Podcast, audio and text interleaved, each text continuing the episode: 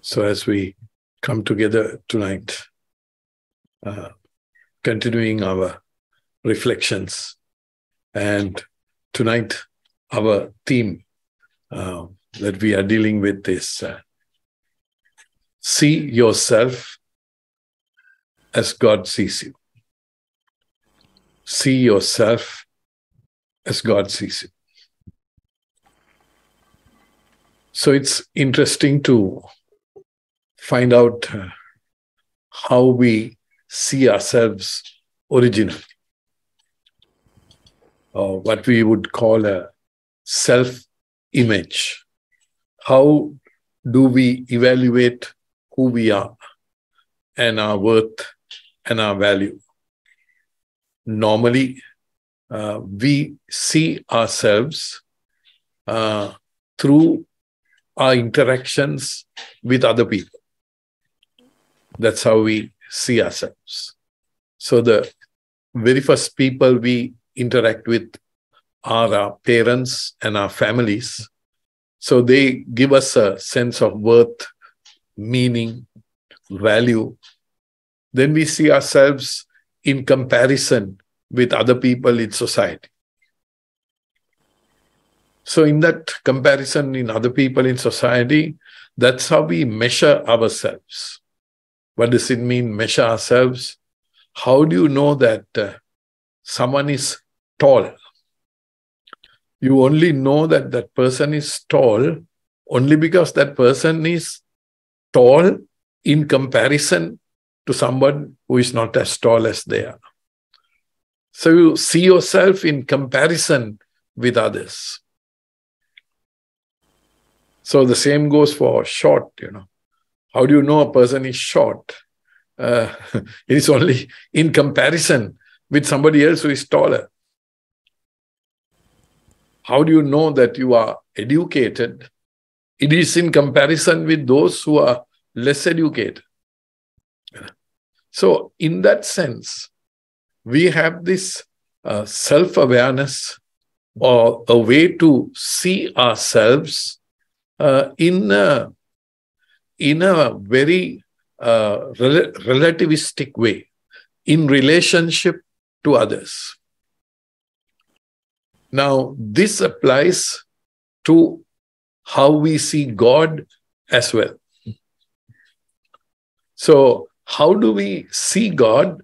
Most often, uh, we see God through what we have been taught, what we have learned over the years, what we have actually caught uh, from other people over time. And the same thing applies to how we think God sees us. So, how do we think that God sees us? Most often, it is relative to how we have come to learn about God. So, what I found out uh, amazingly is that uh, uh, from our small days, Uh, we have this, uh, let me give it a name, a kind of a beggarly attitude. Begging God for favors, begging God's attention, and trying to get Him to do something for us. So we have got this idea. Uh, when I say we, actually I'm talking from my own experience, and I'm sure working with many people over the years, we have got this idea that God is somehow reluctant and uh, He is powerful. He must be preoccupied with a lot of other stuff. And to get His attention, we need to do something special, you know, and uh, at least a sacrifice, a fast, Uh, extra prayers, and uh, uh, uh, safe bet is uh, get someone else who is closer to God to pray for you. You know, uh, the, the Blessed Mother, the saints, even people who are on this earth who, whom uh, we believe are maybe closer to God than us. Why is that? Because we have this concept that somehow uh, God's relationship with us and how God sees us is a very negative way.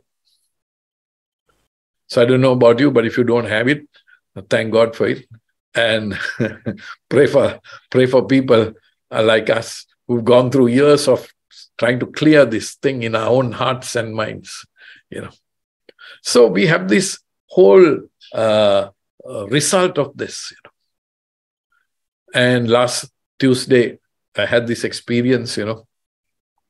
There was this uh, person, a young girl who came for prayer.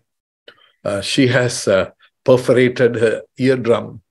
And uh, actually, uh, she couldn't hear. She was hearing only thirty percent. And uh, she described it as, uh, as if her ear was clogged all the time. And uh, this has been going on for, for several weeks. And she came for prayer. She was crying. She came with her mother. And uh, we told her, why don't you wait till we finish the prayer so that we can pray for you, you know. So she waited. And then we prayed for her.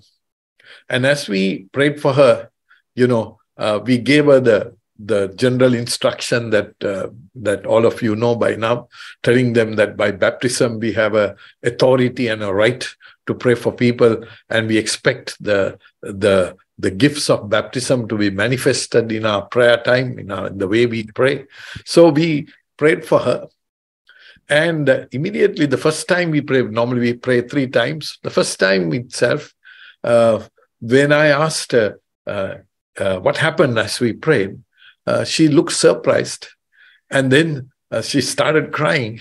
And she said, the block disappeared. And she received perfect, clear hearing again.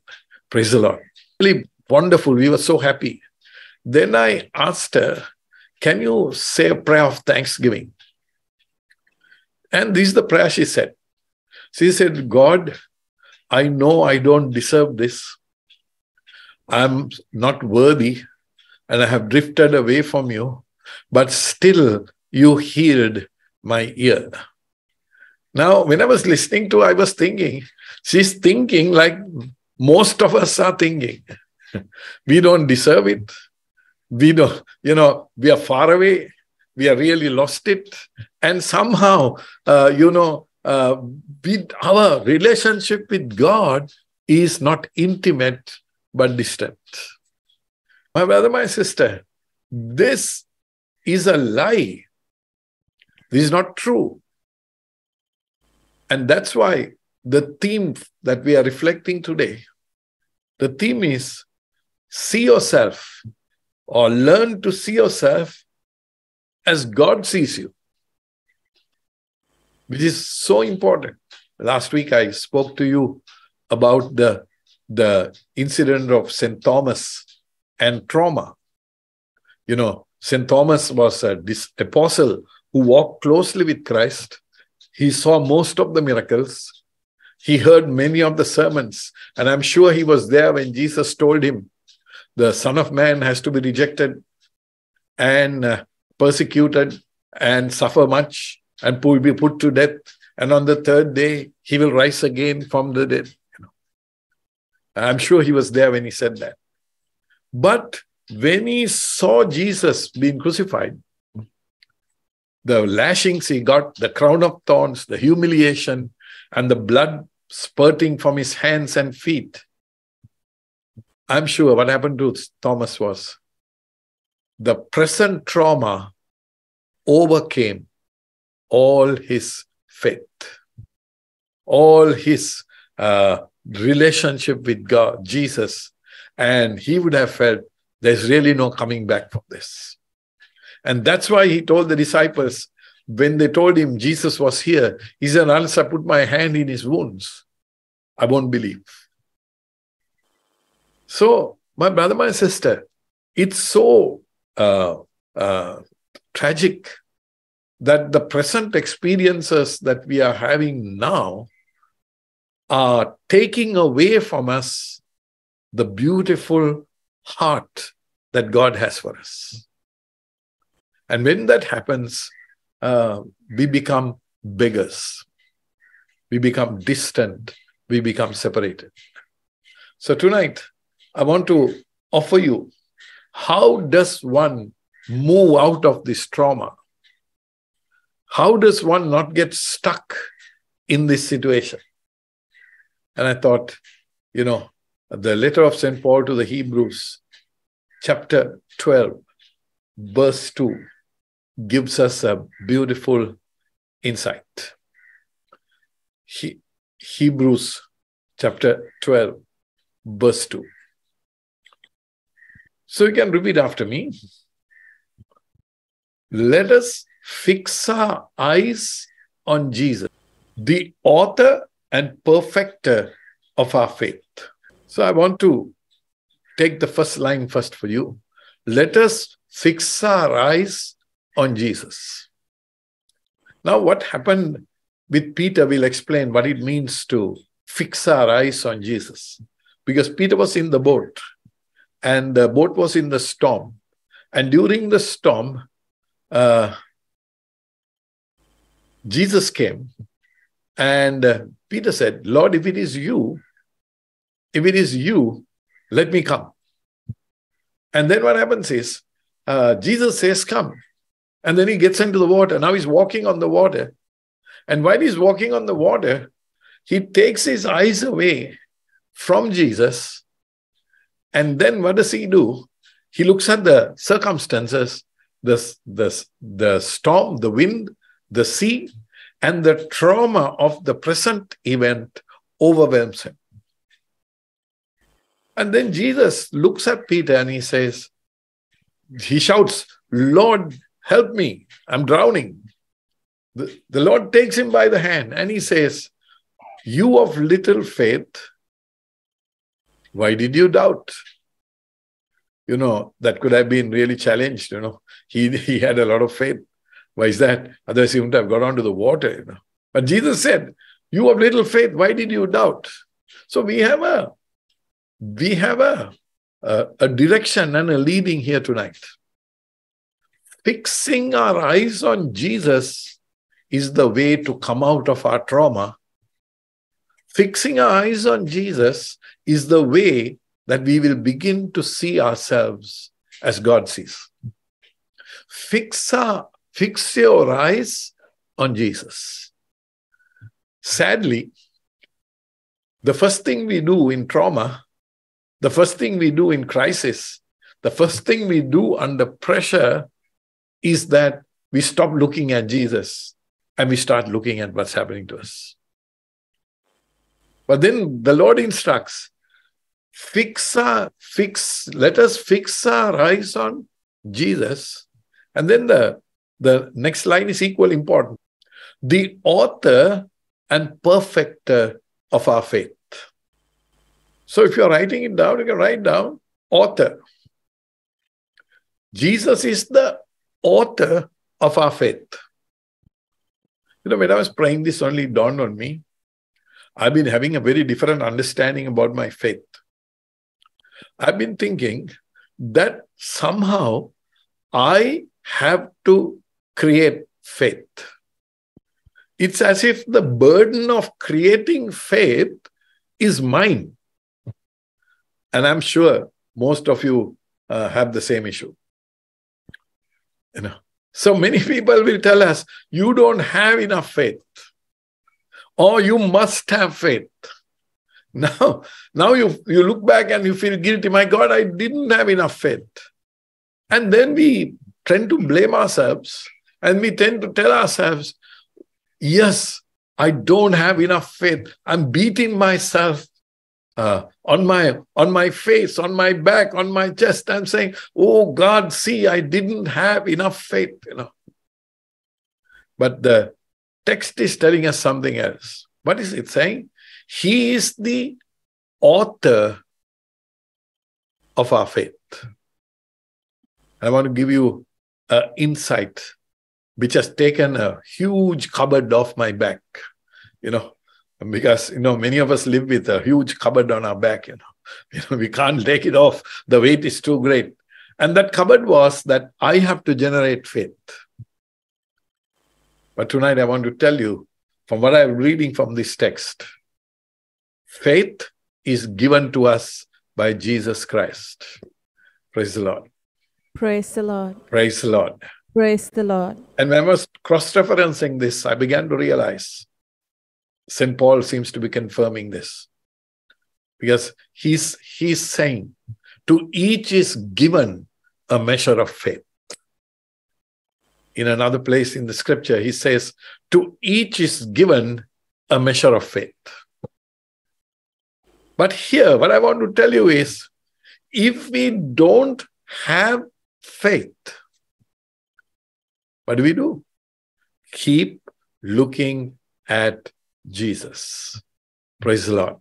Praise the Lord. Praise the Lord. Praise because the scripture is telling us, even when you don't have faith, when you keep looking at Jesus, he will give you at a certain point the gift of faith. Isn't that good news, my brother, my sister? That's really, for me, real good news, because there are many occasions when the events that happen around me, the negativity of my own history and my background tends to overwhelm me and I don't have faith. And the Lord is saying, why did you doubt? He asked, he asked Peter, why did you stop looking at me and you look at the storm? So we keep looking at him. And when we keep looking at him, we have an assurance from the scripture. He, the author of faith, will give you the faith that is needed. Question is, how do we keep looking at him?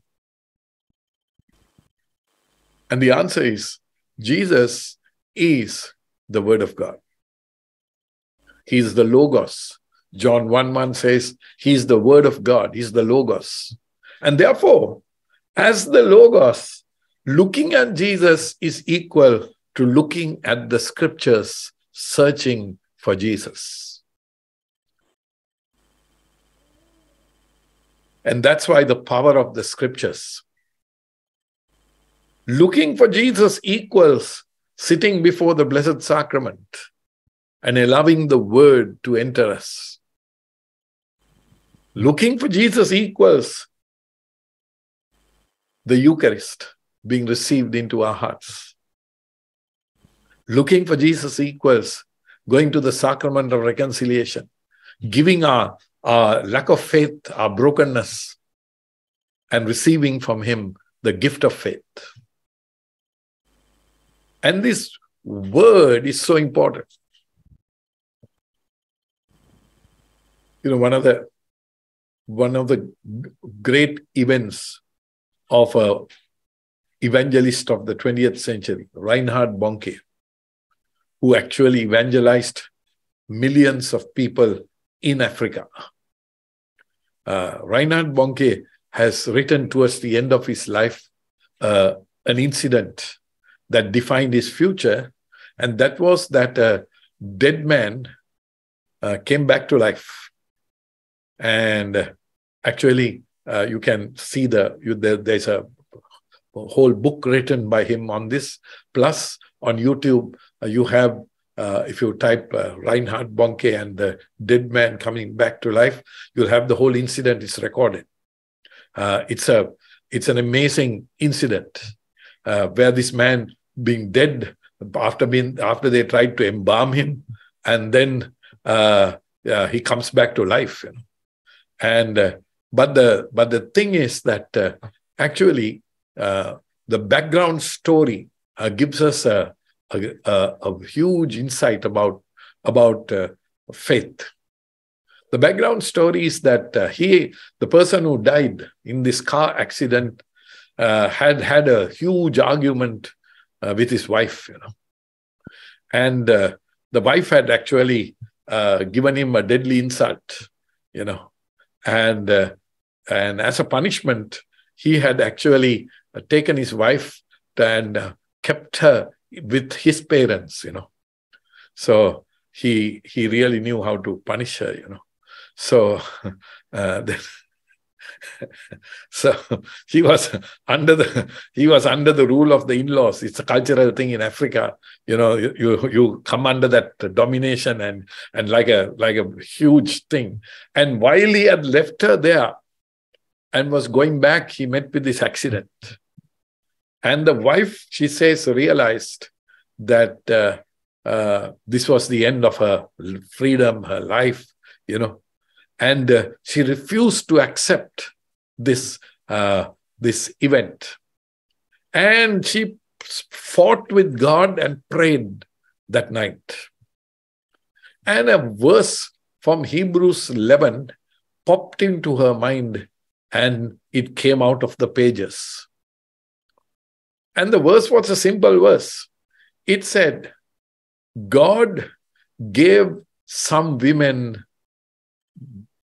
their loved ones back from the dead. God gave some women their loved ones back from the dead. Praise the Lord. Actually, he says that page jumped out of her, jumped out of the scripture, and it came alive for her. And she refused to accept that he was dead.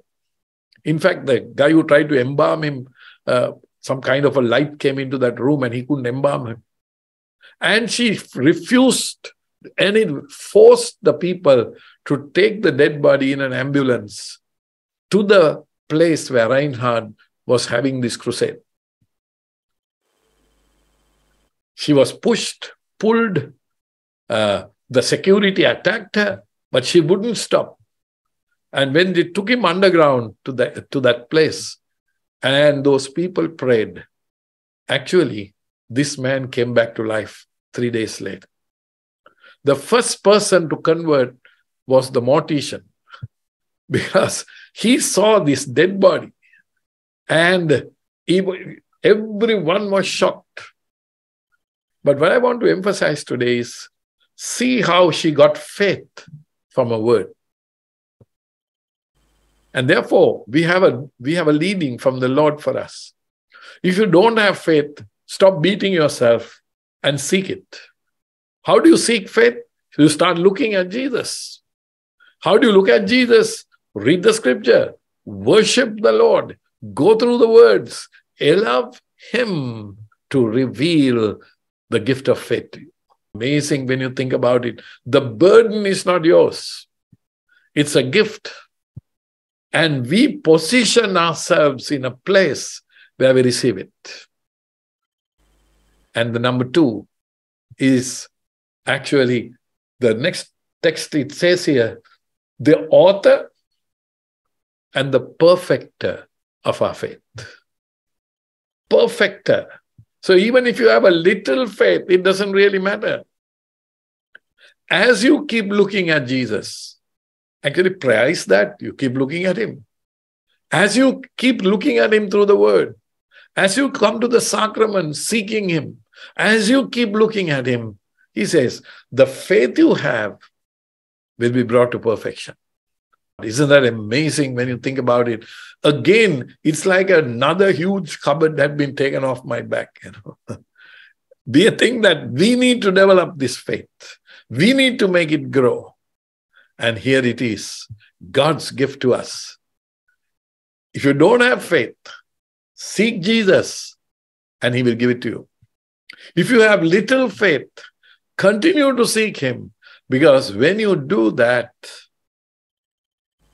the miracle of faith being made perfect is given to us. Like this lady whose faith that she received from the Lord in that word, as she continued to pray and struggle, it was made perfect by bringing back her husband from the dead.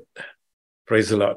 Praise the Lord. Praise the Lord. Praise the Lord. Look at the next rest of the rest of the text. It's so beautiful. It says here, we'll start, take it from the start, otherwise we can't take context. Let us fix our eyes on Jesus, the author and perfecter of our faith, who for the joy set before him endured the cross, scorning its shame, and sat down, sat down at the right hand of the throne of God. It's giving us an insight into how to navigate the crisis of our life. When Jesus looks at us, now the topic today, see yourself as God sees you. Through the insight of Jesus, we have a we have like an insight to how God sees. My brother, my sister, we see today, we see now.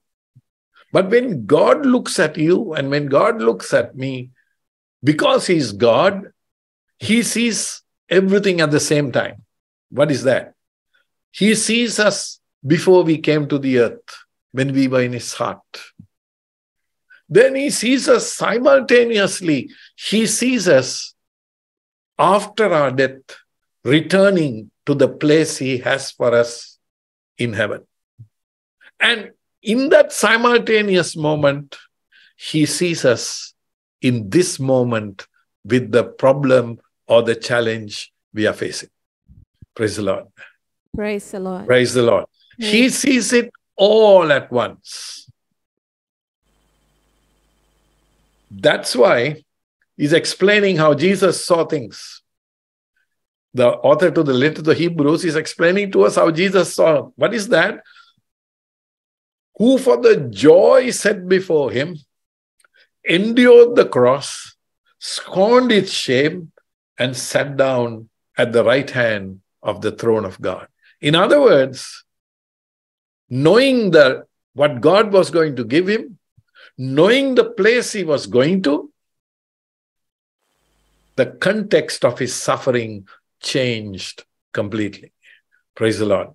Praise the Lord. Praise the Lord. Praise my brother, my sister, they tell us that when you climb a high mountain uh, and you are walking through a deep jungle and there are thorns and obstacles and shrubs, if you focus your attention on every thorn that pricks you, on every shrub that comes in, in contact with you, with every discomfort that you are having, they tell you that your journey would not last long because the problems that you are dealing with will pull you down. But they say in contrast, if you keep looking at the mountain that you are going to, and you can see you are getting closer to it with every step, then the struggle, the pain is relative to the approaching of our goal. Mm-hmm. Therefore, my brothers and sisters, the Lord is telling us, He's, he's revealing His heart to us, and He's saying, this is how I see your life. How does He see it? I see you before you were born. I see you when I sent you to this earth. I see you at the end returning to my heart. I see you. And in between, I see you facing this present moment. And He says, let me lead you lovingly through it. Praise the Lord. Praise the Lord. Praise the Lord. Praise Actually, last Wednesday, we were sharing this in our full-timers meeting, and one of our full-timers gave a beautiful insight. He said, this is the way we could understand the stoning of Stephen and his death. He said it this way. He said, you know, uh, God did nothing while Stephen was being stoned. And when he said it that way, only it really struck me. That's true, you know. God, God did nothing, you know, He just waited for Stephen to be stoned. But then, out of the stoning of Stephen emerged Saul, who became the great Saint Paul. And out of the death of Stephen emerged his revelation of sitting at the right hand of God. God saw Stephen before he was born. God saw Stephen in the middle of the crisis, but God also simultaneously saw Stephen seated at the right hand of God. In that same way, God saw Saul being touched by the death of Stephen. God saw God, the world being changed by the death of Stephen here on earth. Right. In other words, the context of our life can only be realized when we keep looking at Jesus. Praise the Lord. Praise the Lord. Praise the Lord. Praise there is meaning to our past. There is a meaning to our future. At the same time, there is deep meaning to what's happening in our lives right now. Do you want to find that deep meaning? Do you want to find that strength? Keep looking at Jesus. He will give you the faith to realize how he's working in the crisis you are dealing with. But not only that, he will perfect the faith you have. And suddenly, your crisis, your struggle is not something that overwhelms you, but supports you towards the goal that God has for you. Praise the Lord. Praise the Lord. Praise the Lord. Praise so my brother, my sister, I want to offer you tonight two miracles of faith that God wants us to have. Of course, he wants us to have healing. He wants us to have breakthroughs in our problems. He wants us to have deliverance. He wants us to live happy. He wants to bless us with so many things. He wants to do all of that. But above all that, Jesus wants us to have two miracles. And if you don't have these two miracles, all the others are temporary. Because you can be healed of sickness and you can, and you are going to die anyway. You're going to be delivered of one problem, but you're going to have another one sooner. You can, you can have one issue resolved, but you're going to deal with another one in a little while. So, to overcome all that, God has given us two fundamental miracles in baptism, which I would like to offer you tonight. For the, the it says the author of faith wants to have, have it. And if you already have this faith, he wants to perfect it. So the two gifts I want to offer you. Number one is, the first miracle is deliverance from sin.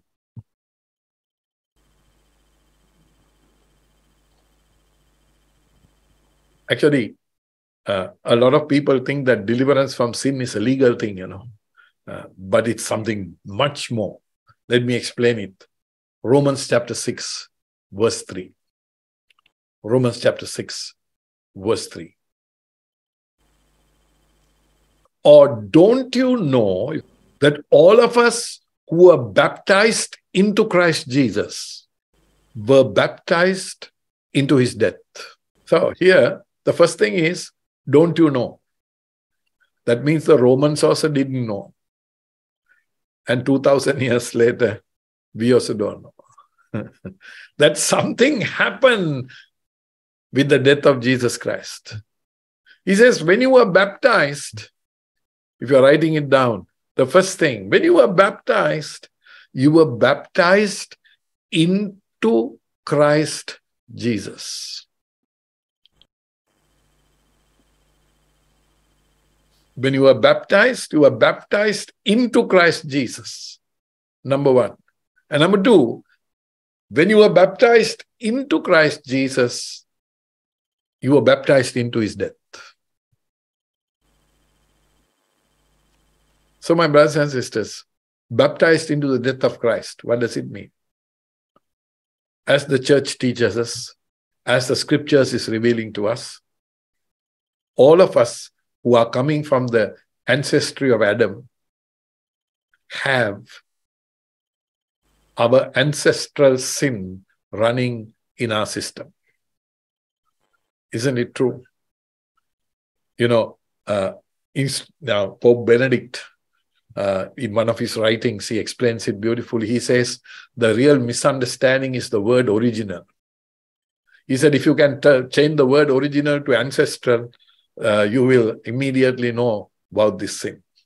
What do you mean by ancestral is, you know, some people say, you know, my great-grandfather had this nature of becoming furious and angry, and it looks like my son is also having the same nature. Ancestral sin. Ancestral nature coming down one to another. Of course, we have sicknesses. Many people ask, you know, when you have diabetes, did your parents have diabetes? Did your grandparents have? With some, many diseases are coming down the ancestry. Many behavioral patterns are coming down the ancestry. And the Bible is very clear. The punishment for sin or the repercussion of sin is death. We all fall and we die. So God gave us a miracle. What is the miracle? He sent His only Son without any sin. Why? So that He could carry your sin and my sin to the cross. So the first miracle that He wants us to believe is that He sent His Son to carry your sin and my sin to the cross. Now the question is, uh, why couldn't someone else carry the sin? The answer is, it had to be someone who had no sin, who could carry our sin. And then, when He died, He paid the price that every sinner should pay, death. He paid the price. So therefore, He carried our ancestral sin, He carried our sinful nature, and then He paid the price on the cross. And the church is telling us, and the scripture is confirming it. What is that? If you believe this miracle, if you believe this miracle, you will be set free from your past. Praise the Lord. Praise the Lord. Praise the Lord. Praise the Lord. The past that comes to dominate us, to hold us, to destroy us, you will be set free. Now it looks absurd for many of us. Why is that? How can you ever be set free from your broken nature? How can you be ever set free from your past? Yes, fix your eyes on Jesus. Let Him give you that faith. Let Him give you that faith that through a miracle of His death on the cross, Jesus has taken away my ancestral brokenness, and Jesus has taken away that punishment. Praise the Lord. Praise the Lord. Praise the Lord. Praise my brother, my sister, when I tell you that we have to believe, you know, we can believe for a lot of things, but tonight I want to tell you, let's believe this number one miracle. That somehow the Son of God, who didn't have any sin, carried my sin to the cross and paid the price, because Saint Paul says in Romans eight, the wages of sin is death. He paid the price. And now, if you believe it, He will set you free from your ancestral broken nature. Stop asking yourself if it is true. Stop trying to find people and find a confirmation. But look at Jesus, look at His word, and allow Him to make it real in your life. Praise the Lord. Praise the Lord. Praise the Lord. Praise the Lord. Second miracle is the gift of new life. Not only are we cleansed from our broken nature and our ancestral past, but we have something called a gift of a new life that the Lord is offering us tonight. And the gift is given in verse four, beautifully. If you look at verse four tonight. We were therefore buried with Him through baptism into death, in order that, you can stop there, we are baptized into His death. He has taken away, He has paid the price for our sinfulness. He has washed us of our ancestral uh, brokenness. In order that, for what? To give us something else. What does He want to give us? Just as Christ was raised from the dead through the glory of the Father, we too may live a new life. That a new nature, when we are baptized and then rebaptized in the Holy Spirit, the new nature of God the Father, of Jesus, and the Holy Spirit is being given into our hearts and lives. Praise my brother, my sister, this great miracle of God, this beautiful miracle of God, that this new nature that will take away from the ancestry our brokenness. But not only take it away, but give us the nature of Jesus Christ has been given to us. Uh, yesterday we had the program which we have been going on. Uh, uh, yesterday was Australia, the program. So uh, one, one of our coordinators from Brisbane, he gave this beautiful testimony, and I thought it was really powerful. Uh, just want to take a part of it when he testified uh, after the meeting uh, about his experience, how uh, he was diagnosed with uh, leukemia and how uh, uh, they treated him. And uh, they told him that there's a thirty percent chance that it will come back, but there's a seventy percent chance that it won't. And he says somehow his mind got fixed on the thirty percent.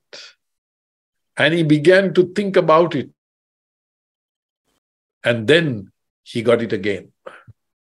This time the doctors treated him and said, there is only a twenty percent chance that you will recover.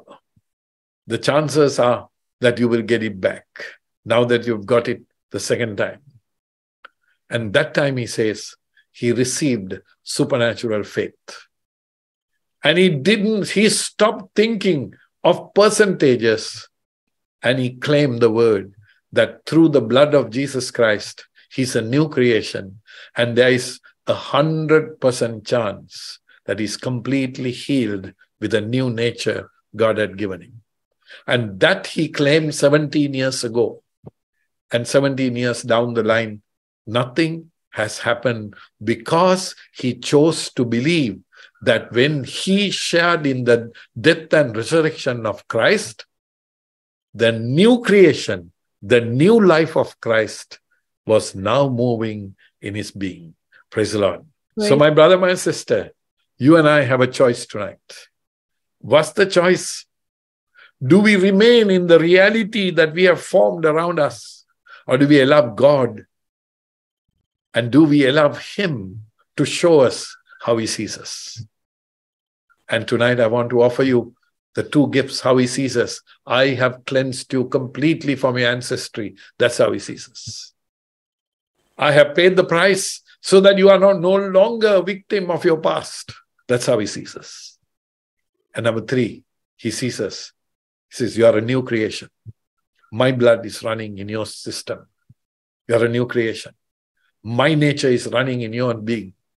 My ancestry, the ancestry of God the Father, is moving in your life.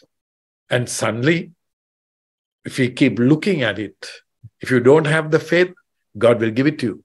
But if you have it and you keep looking at him, he will increase your faith. Praise the Lord.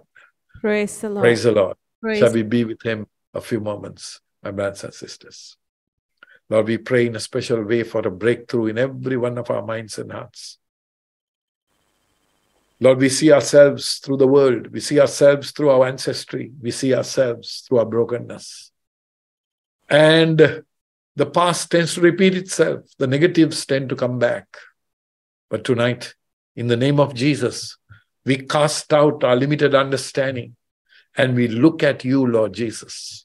And we ask you, show us how you see each and every one of us.